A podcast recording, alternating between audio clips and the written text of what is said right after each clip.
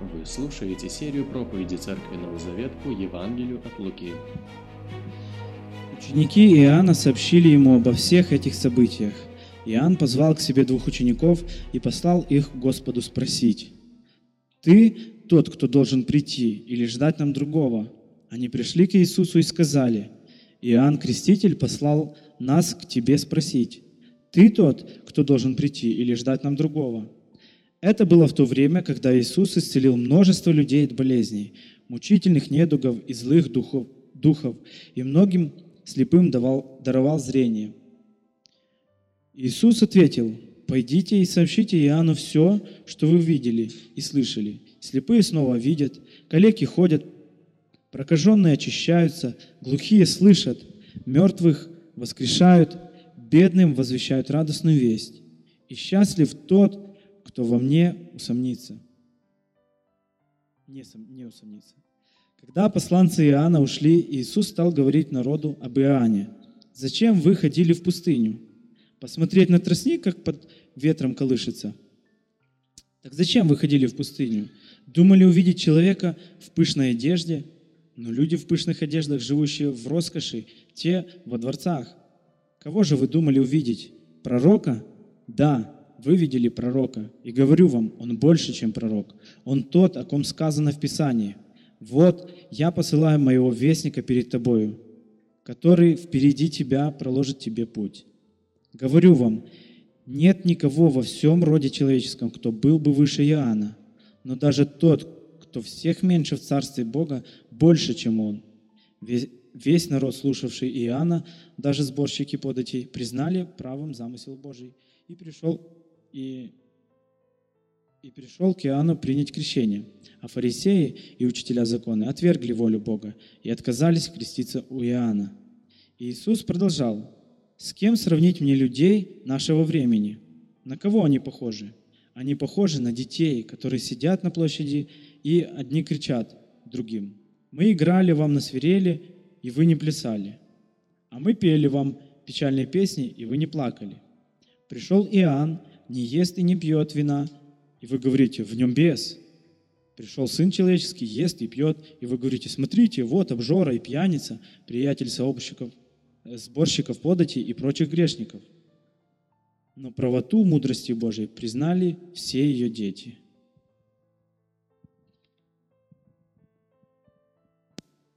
Добрый вечер, дорогие друзья.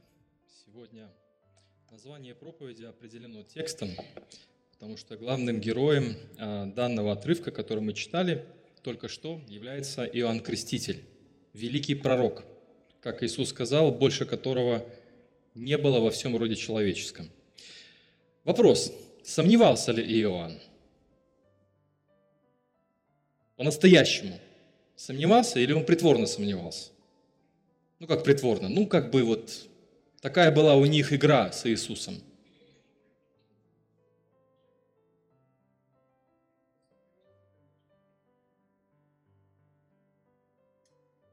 Да, он сомневался. Прежде уверенный Иоанн в своих словах, в своих пророчествах, он отправляет к Иисусу двух учеников. И вместо ожидаемого ободрения, да, Иисус, молодец, давай, вперед, я тут в тюрьме, а ты там двигай Божье дело. Мы слышим вопрос, а в котором есть фундаментальные сомнения. То есть он даже вопрос задал не касательно, а то ли ты делаешь Иисус, о чем мы договорились с тобой. Он говорит, ты ли тот самый Мессия, которого мы ждали, или нам ждать кого-то другого? Это даже вопрос не о делах, это вопрос о тебе, Иисус, о тебе, о Иисусе из Назарета – на эти сомнения, реальные сомнения в мессианстве Иисуса указывает, во-первых, вопрос, а во-вторых, ответ Иисуса. И вы немножко ниже читаете, что он говорит, блажен, кто, кто во мне не усомнится. То есть Иоанн, казалось бы, был на грани того, чтобы потерять это блаженство. Но был ли он реально на грани или нет, это такой, знаете, гипотетический вопрос, на который мы не можем дать точного ответа, потому что мы не можем заглянуть в его душу. Но сам по себе вопрос, сформулированный Иоанном, говорит о том, что он не был уверен в том, что сам Иисус есть тот, именно тот самый Мессия, о котором он сам говорил и пророчествовал. Откуда у него такие сомнения? Ты смотришь на таких людей, которые в Ютьюбе там с кафедры возвещают ревностно Божье Слово, популярные проповедники, знаменитые писатели христианские, мыслители, комментаторы, толкователи. Ну как? Ну, могут ли посещать а, вот таких людей, как Иоанн, самый больший пророк из всех существующих в человеческом роде, посещать такие сомнения? Откуда они? Ну, я не знаю, как ваши домашние группы прошли, но есть несколько вариантов, а, по которым люди думают, почему Иоанн начал сомневаться в мессианстве Иисуса. Может, он обиделся на Иисуса, что тот на свободе, а сам он в тюрьме. Мы ставим себя на место этого человека, хотя я бы не спешил это делать, ну, хотя бы так, эмоционально. И думаем, ну, действительно обидно. Он на свободе, а я тут за правду страдаю. А может быть, перед лицом неминуемой смерти, ведь он попал в тюрьму из-за чего? Потому что он сам себя противопоставил царю за то, что он вступил в незаконную сексуальную связь с другой женщиной. И это было недостойно правителя Иудеи. Может, перед лицом неминуемой смерти у него начали сдавать просто нервы, и мы тут как бы находим себе утешение, ну да, вот он тоже был человеком все-таки. А может, его смущало то, что Иисус не спешит публично признавать свое мессианство, то есть шифруется. Ну, вы знаете, что Иисус сам не спешил. Действительно, мы читаем в текстах, что «Ну скажи, кто нам? Кто ты такой?» да? Он даже ученикам своим задал вопрос, «А за кого меня люди почитают?» И люди сами были немножечко смущены. Ну, наверное, Иеремия пришел, или, может быть, какой другой великий пророк. Или вот недавно мы читали историю о том, как он воскресил юношу вдовы сына единственного, великий пророк. То есть они сами не имели уверенности о том, кто это такой. Может, Иоанн обиделся и на это? Ну, вот согласитесь со мной или нет, я не знаю. Ну, наверное, все-таки согласитесь, э, что такие обижульки не согласуются с масштабом личности Иоанна Крестителя. Такая вот обида такая, знаете, вот. Более того, я подобрал эпитеты для Иоанна Крестителя. Я думаю, что вы с ними согласитесь. Это крепкий орешек. Это мужчина с большой буквы. Солдат Божьего Царства. Богатырь Божьего Царства. Его голос, как ерехонская труба. Он, он, его голос звучал в пустыне. Люди шли в пустыню креститься от него, потому что его голос звучал неумолимо о том, что Божий суд грядет – более того, он не был теоретиком, он реально вступил в полемику с царем своей родины. И говорил, ты, царь, нарушаешь Божий закон. Потому что этот царь исповедовал как бы иудаизм. Он говорит, ну слушай, ты читаешь Писание, ты считаешь себя верующим, но ты нарушаешь первейшую, одни из первейших Божьих заповедей. Это был храбрый человек. Это был исполин Божьего царства, богатырь, солдат, Э, более того, с обветренным лицом, наверное, с такой, знаете, шкурой на себе. В фильмах его по-разному изображают. И, кстати, он с ранних лет посвящен назарейству. А что такое назарейство? Это очень суровые нравы. Очень суровые нравы. Его, э, как это называется, рацион дневной, вы знаете, да? Что он кушал? Саранчу, мед, ну, предполагаю, что саранча, или какая-то другая живность. И вдруг у него обиды такие возникли. Вот, ну вот все, меня оставили, меня все бросили. Вот Иисус на свободе, а я тут страдаю за истину. Так откуда сомнение у такого крепкого орешка? Откуда сомнение у такого тертого калача, можно так сказать, крепкого мужчины, который не боялся смотреть смерти в лицо, в глаза? Почему он начал сомневаться? Тем более у нас возникают вопросы. На самом деле, чтобы понять природу его сомнений, а, нам нужно просто перечитать пророка Малахию. Все четыре главы. Если вы когда-то читали ее, или совсем недавно читали пророка Малахию, то о чем там говорится? Там говорится о грядущем Божьем гневе, что придет посланник, который будет предупреждать, и что придет Мессия, который очистит храм от всякой нечистоты. И вот Иоанн Креститель, вот давайте посмотрим на эти стихи. Посмотрите, Малахия, хотя бы одна выдержка. Вот в этом все настроение пророка Малахии, последний пророк Ветхого Завета. Он говорит, Господь говорит через пророка, «Скоро я пошлю к вам Илью, пророка, перед тем, как придет что? День Господень великий и ужасный». И вот в этом ключе вся книга пророка Малахии.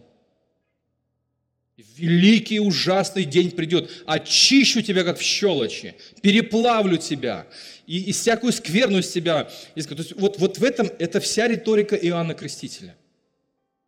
И вот посмотрите на, на, на Евангелие Луки. То есть в, в том же самом ключе Иоанн проповедует и говорит, змеиное отродье, глядит он на фарисеев и книжников, которые бегут к нему креститься вместе с той толпой, которая к нему пришла.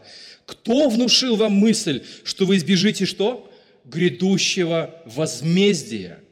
Докажите на деле, что, чего стоит ваше раскаяние. Вы слышите его голос? Это мужчина, это очень крепкий человек. И дальше смотрите, что он, какую картину он рисует тем людям, которые к нему так бегут.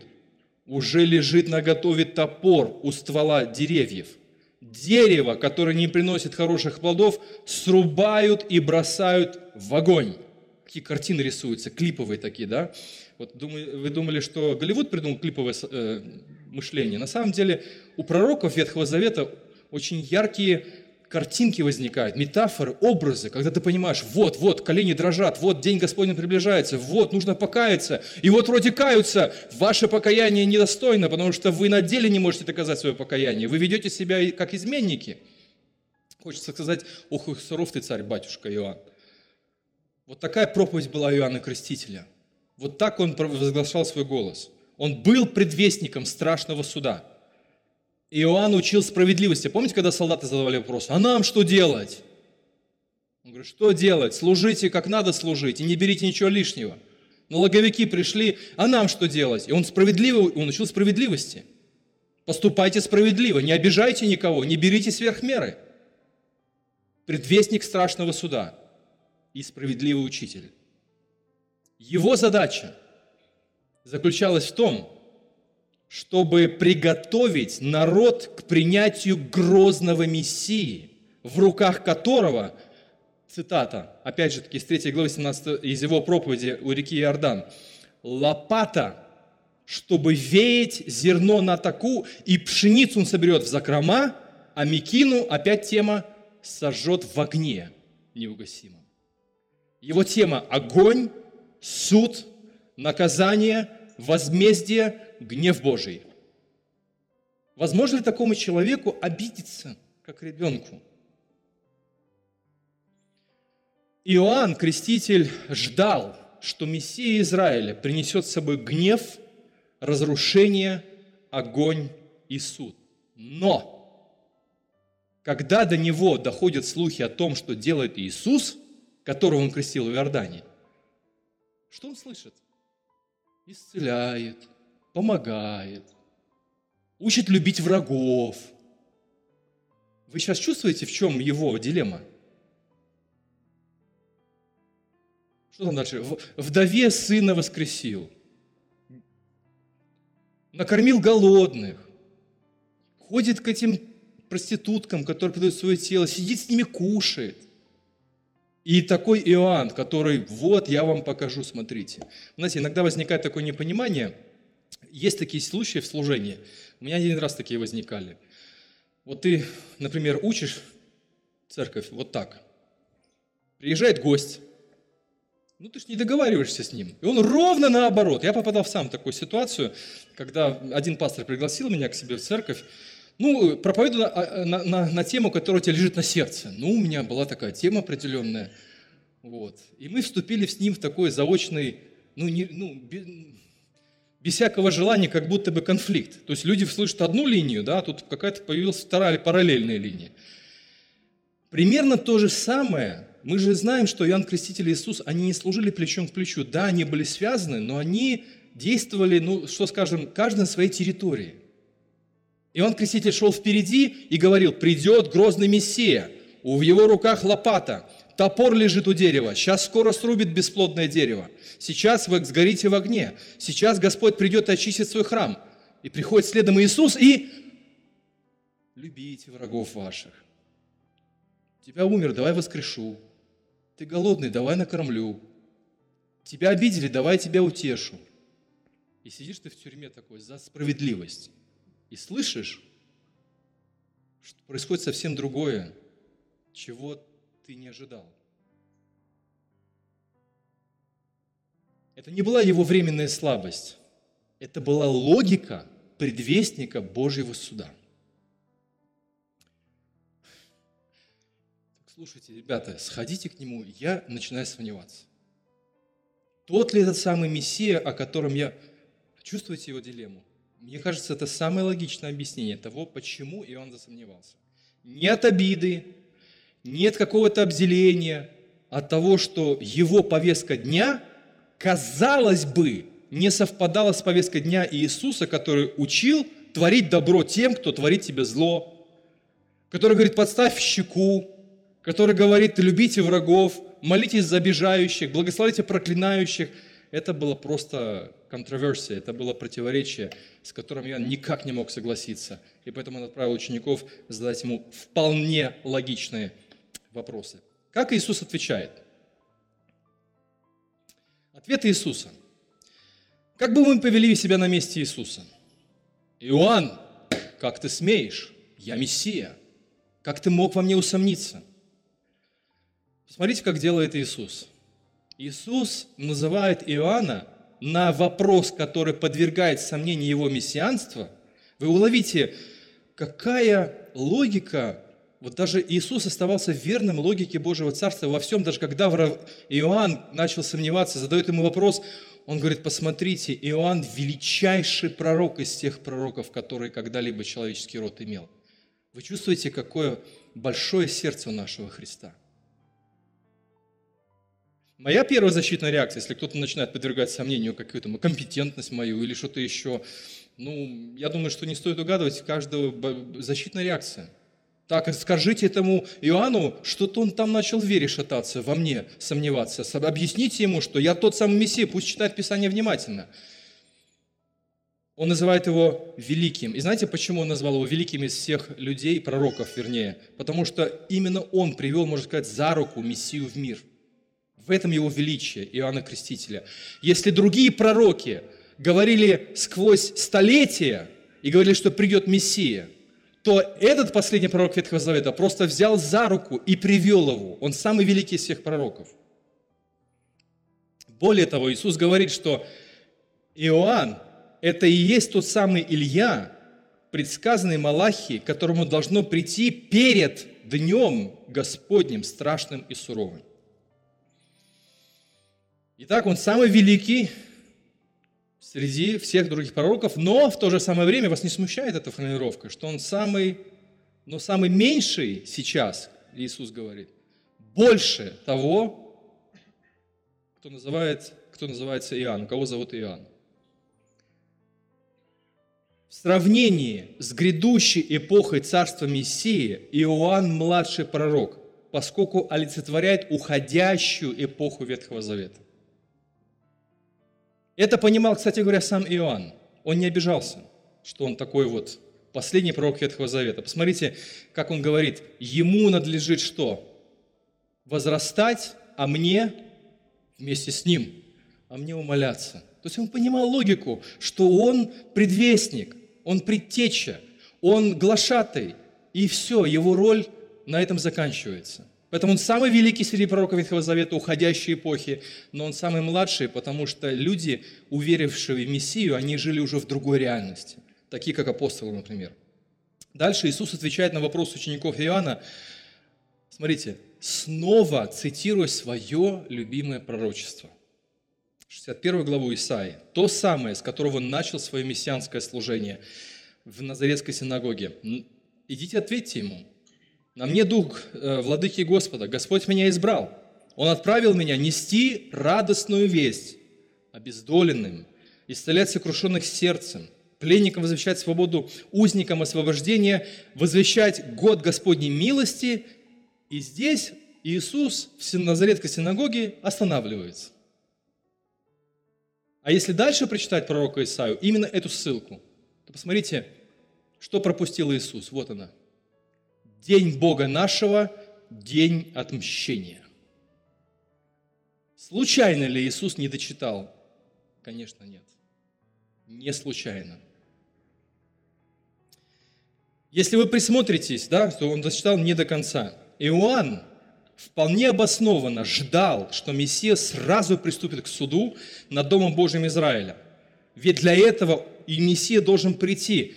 Но Иоанн не до конца понимал, что Мессия сначала должен стать спасителем.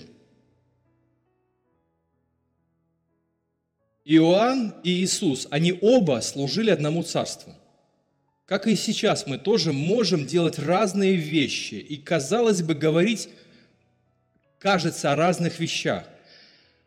Но мы можем делать одно дело и при этом иметь какое-то непонимание, недоразумение. За что такое недоразумение? Недопонять. Вот Иоанн попал в такую ситуацию, что он всю свою жизнь верно исполнял свое предназначение – быть предвестником страшного суда, наказания Господня но он не все видел. И поэтому Иисус говорит, пошлите и скажите ему, что я исцеляю, как сказано в пророке Исаии. Есть такие слова, они принадлежат мудрому экклесиасту. Он сказал, всему свое время. И Иоанн прав, знаете ситуацию, да? Что ты прав, и ты прав. Стоит третий человек, говорит, как может быть этот прав, и этот прав? Он говорит, и ты тоже прав. Вот именно та ситуация, когда Иоанн Креститель абсолютно прав, когда он говорит о страшном суде, который ждет этот мир. Иисус стопроцентно прав, не только потому, что Он Мессия, а потому что Он исполняет предназначение Бога о милости и прощении, любви и бесконечной щедрости Бога. И ты смотришь на Иоанна, на Иисуса, и говоришь, как они могут быть правы? Оба. Время. Всему свое время.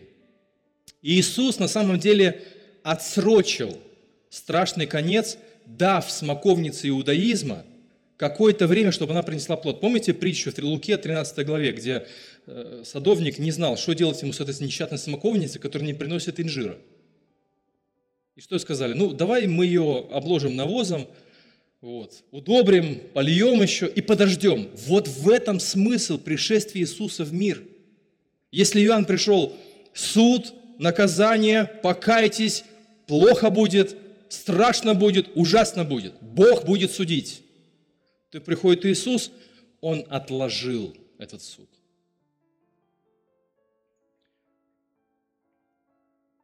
Спустя одно поколение, в 40 лет, в 70 году нашей эры, Иерусалим и его храм были выжжены страшным огнем.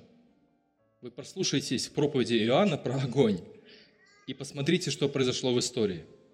Иоанн Креститель предсказывал, и внимательно почитайте э, римского историка еврейского происхождения Иосифа Флавия, насколько он точно описал то, о чем Иоанн Креститель говорил.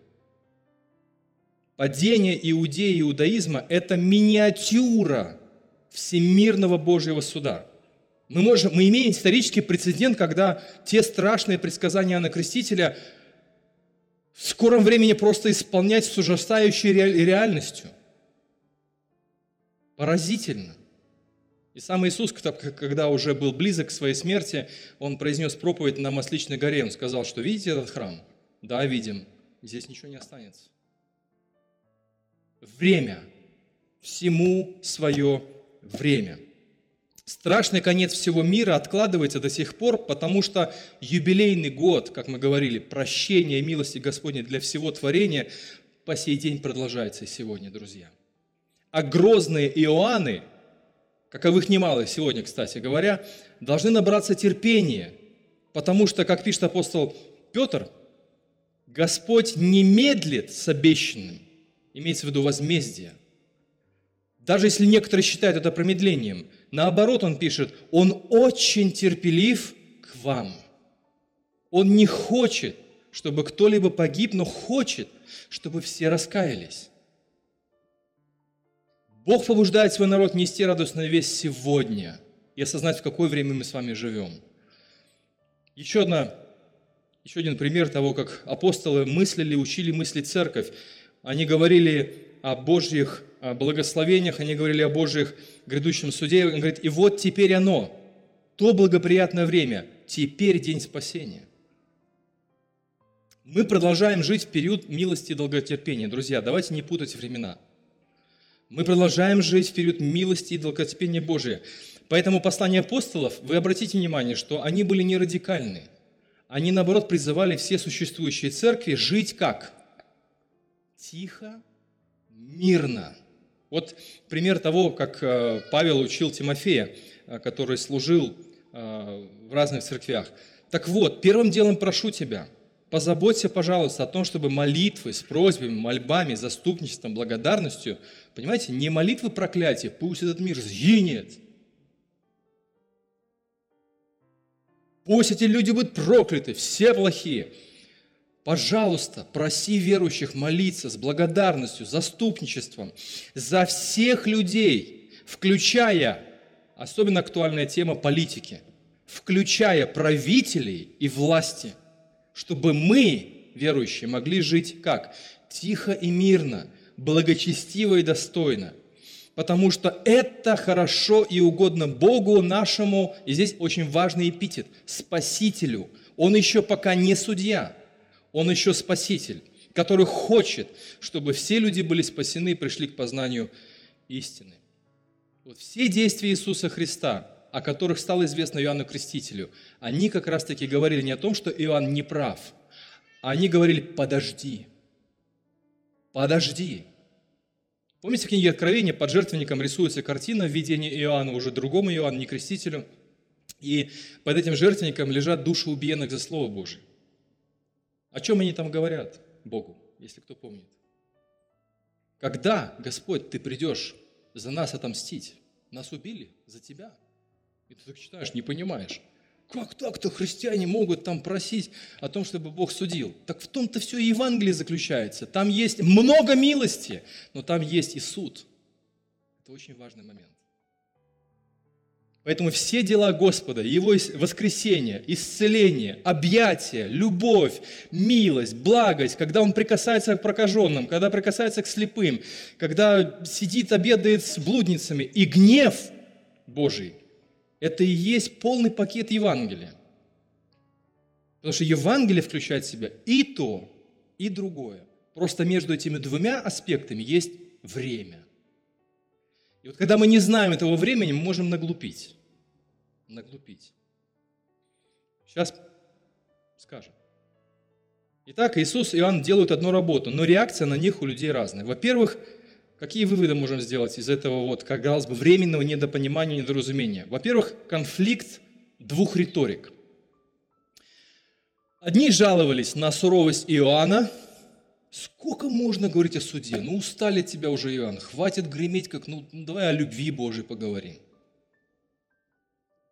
А других напрягала излишняя лояльность Иисуса. Сидеть за одним столом с проститутками, мытарями, грешниками – это уж слишком. Смотрели на него праведные иудеи и, конечно же, очень сильно начали в нем тоже сомневаться. Но в этом-то и заключается, Иисус говорит, оправдывается премудрость Божия всеми этими детьми – в Евангелии Царство Бог являет как свою доброту, так и свою строгость. Доброту в лояльности Иисуса и строгость в неумолимом Иоанне. Кому это открыто, тот понимает, что это стороны одной медали. Если у вас есть монеты в кармане, вы можете просто монету достать и посмотреть. Это одна монета, но у нее две разные стороны – лицевая сторона и обратная сторона. И вот, пожалуйста, как размышлял апостол Павел, когда писал послание римлянам, очень важные слова, когда он говорил о конфликте между иудеями и язычниками, и там кто над кем перевозносился, он говорит, так ты помни, язычник, что Бог добр и суров. И посмотрите, кому он добр, кому суров. Суров к отпавшим, а к тебе добр. Пока, правда, ты уповаешь на Его доброту. Бог как суров, так и добр. Как добр, так и суров. И ситуация с вопросом Иоанна к Иисусу именно в этот отрезок служения очень показательна. если в служении Иисуса и Иоанна возникло непонимание, то тем более не стоит удивляться этим непониманием сегодня между христианами, между церквями, между деноминациями. Э, помните, случай был, э, это дальше будет в 9 главе Луки, значит, когда ученики с Иисусом проходили сквозь самарянскую деревню, и там тоже проповедовали Евангелие Царства, все-таки самаряне как-никак, но как-то имеют отношение – то что самаряне посмотрели на них и сказали, а, вы в Иерусалим идете, так мы вас не любим вроде. А ну-ка пошли вон отсюда. И начали прогонять учеников. И ученики пришли к Иисусу и сказали, так, Иисус, хочешь мы скажем слово, и огонь на них сойдет? Что ответил Христос? Вы не знаете, какого вы духа. Вот примерно такие тенденции возникают и сегодня, когда очень хочется быстренько порвать в клочья этот мир, который катится в пропасть. Там это, гомосексуальная Европа – это точно признак последнего времени. Это Америка, раздутая от этих вот э, долларов. Это Россия, Беларусь. Укра... Не, ну не будем Беларусь трогать. Все у нас хорошо. Вот везде все плохо. Везде враги. И вот эта риторика, она тоже очень опасна. Очень опасна. Почему? Потому что всему свое время – Сегодня тоже христиане, даже христиане вступают в конфликт друг с другом из-за того, что на чем делать акцент. До сих пор размышляют, на суде или на милости Божьей. Одни пишут на домах молитвы «Бог есть любовь», а другие «Бог есть огонь поедающий». Вот, ну, пожалуйста, материала очень много здесь. Одни винят других в излишней лояльности, мол, чего цацкаться с этими э, грешниками, нужно страхом спасать, чтобы знали свое место – знаете, в чем истина? Истина в том, что и то правда, и то правда. Это сторона одной медали, только всему свое время. Давайте учиться у Иисуса отзываться с уважением от тех, чья тема постоянно суд Божий. Однако, давайте также будем ценить и тех, кто постоянно говорит о Божьей любви через социальную э, работу, заботу, просто заботу о людях, перевязанные раны, насыщение голодных, поглаженные головки детей – но еще лучше, чтобы мы учились совмещать эти два очень важных аспекта Евангелия, как бесконечная, бескрайняя любовь Бога и Его доброты, но в то же самое время, что этой доброте есть конец и предел. Э, это учит нас пример Иоанна Крестителя и Иисуса. Эти две великие фигуры Нового Завета, причем Иисус больше, потому что Он Мессия – предупреждать о приближающемся суде, но никогда не жалеть слов о щедрой Божьей любви. И также щедро ее проявлять учиться, начиная со своей семьи, со своих близких, заканчивая людьми, которые вокруг нас. Вспомните слова апостола Павла. «Будьте мудры с внешними». Не кидайте в них стрелы гневных отповедей. «О, вы все там такие». Это очень опасная риторика. Нельзя это делать. Непонимание между Иоанном и Иисусом, вернее, у Иоанна по отношению к Иисусу носило временный характер. Но в одном они все же сошлись и сходились всегда. Знаете в чем? Посмотрите, как Иисус говорит э, про Иоанна. Он говорит, весь народ, слушавший Иоанна, даже сборщики подати, Иисус говорит, признал правым замысел Божий и пришел к Иоанну принять крещение. То есть они услышали гневный э, голос неумолимого Иоанна о том, что грядет Божий суд, и кто первый побежал каяться? Вот именно самые недостойные люди. И говорит, они приняли его замысел. А фарисеи, Иисус говорит, и учителя закона отвергли волю Бога и отказались креститься Иоанна. Поэтому Иисус, Иоанн говорил им, змеиное отродье, что вы бежите каяться? Вы, вы точно покаялись или вы так для картинки? Они для картинки каялись. В одном они сходились всегда. Как Иоанн критиковал официальное духовенство, исполнил лицемерие, так и Иисус разоблачал добрый, милостивый Иисус, обнимающий детей. Его голос также начал громко звучать в адрес тех, кто вел лицемерную двойную жизнь которые продали свое первородство за похлебку, которые любили сидеть впереди на пиршествах, одевались во все пышные одежды, любили приветствие публичное, публично молиться, вот вся эта вот шелуха, которая должна была сгореть в огне. Вот Иоанн и Иисус, они оба видели проблему. Законничество, легализм – это самое опасное заблуждение, против которого нужно греметь, как ирихонская труба по сей день. Не должно быть конфликта двух риторик. Всему свое время. Во-вторых, угодить людям невозможно. Бог никогда не хотел дать такую весть, которая будет угодна всем людям. Это вообще невозможно в принципе.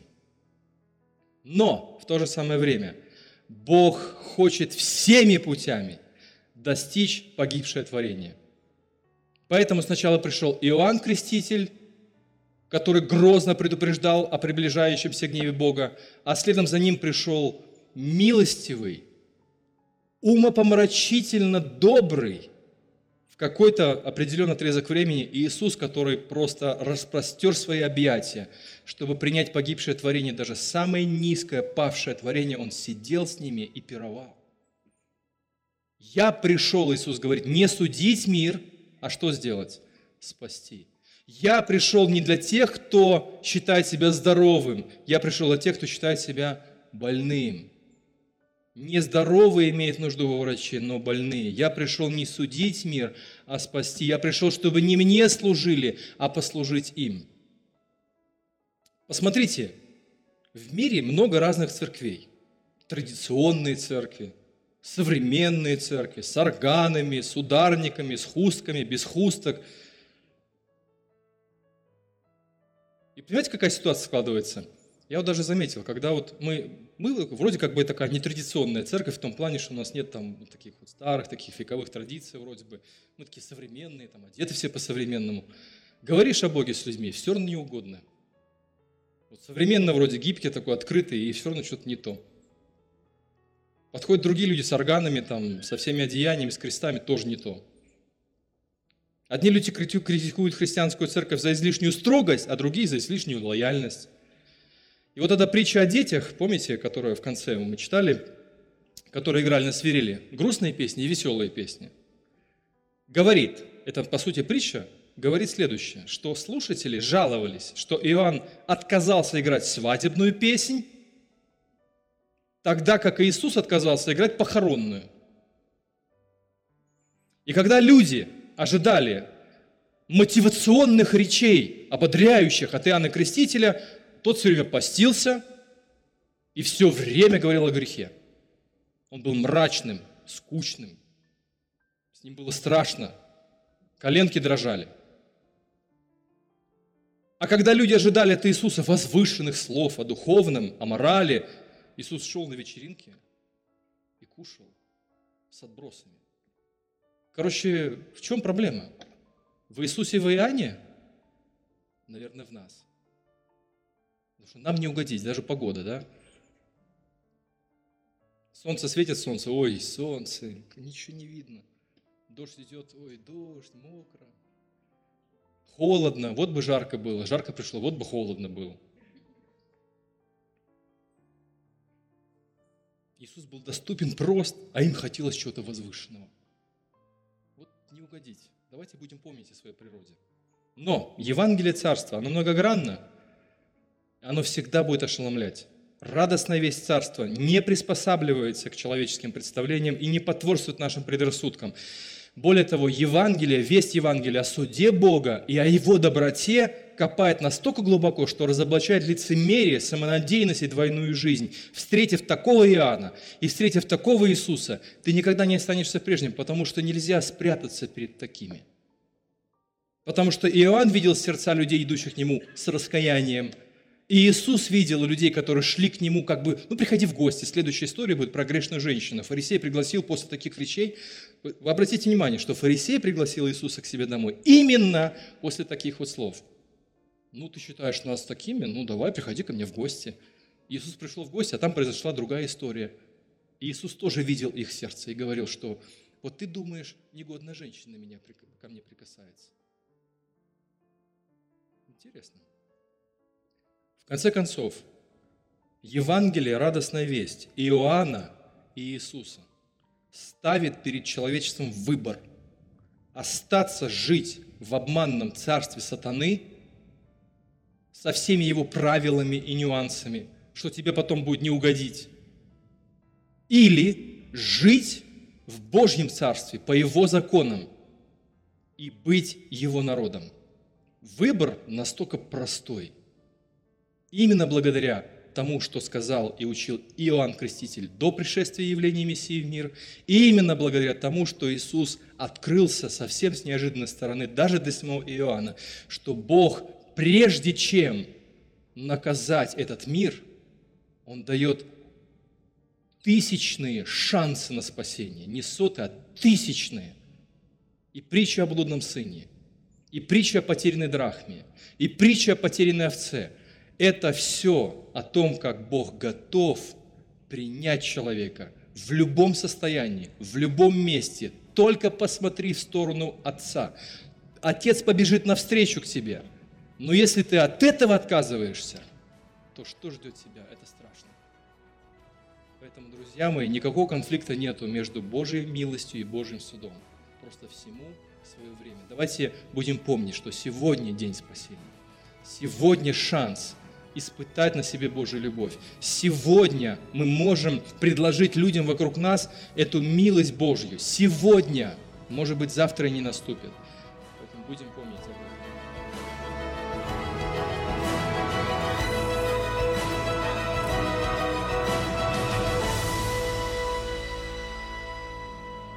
Записи этой и других серий подкастов доступны на нашем сайте завет.орг и в каталоге подкастов iTunes.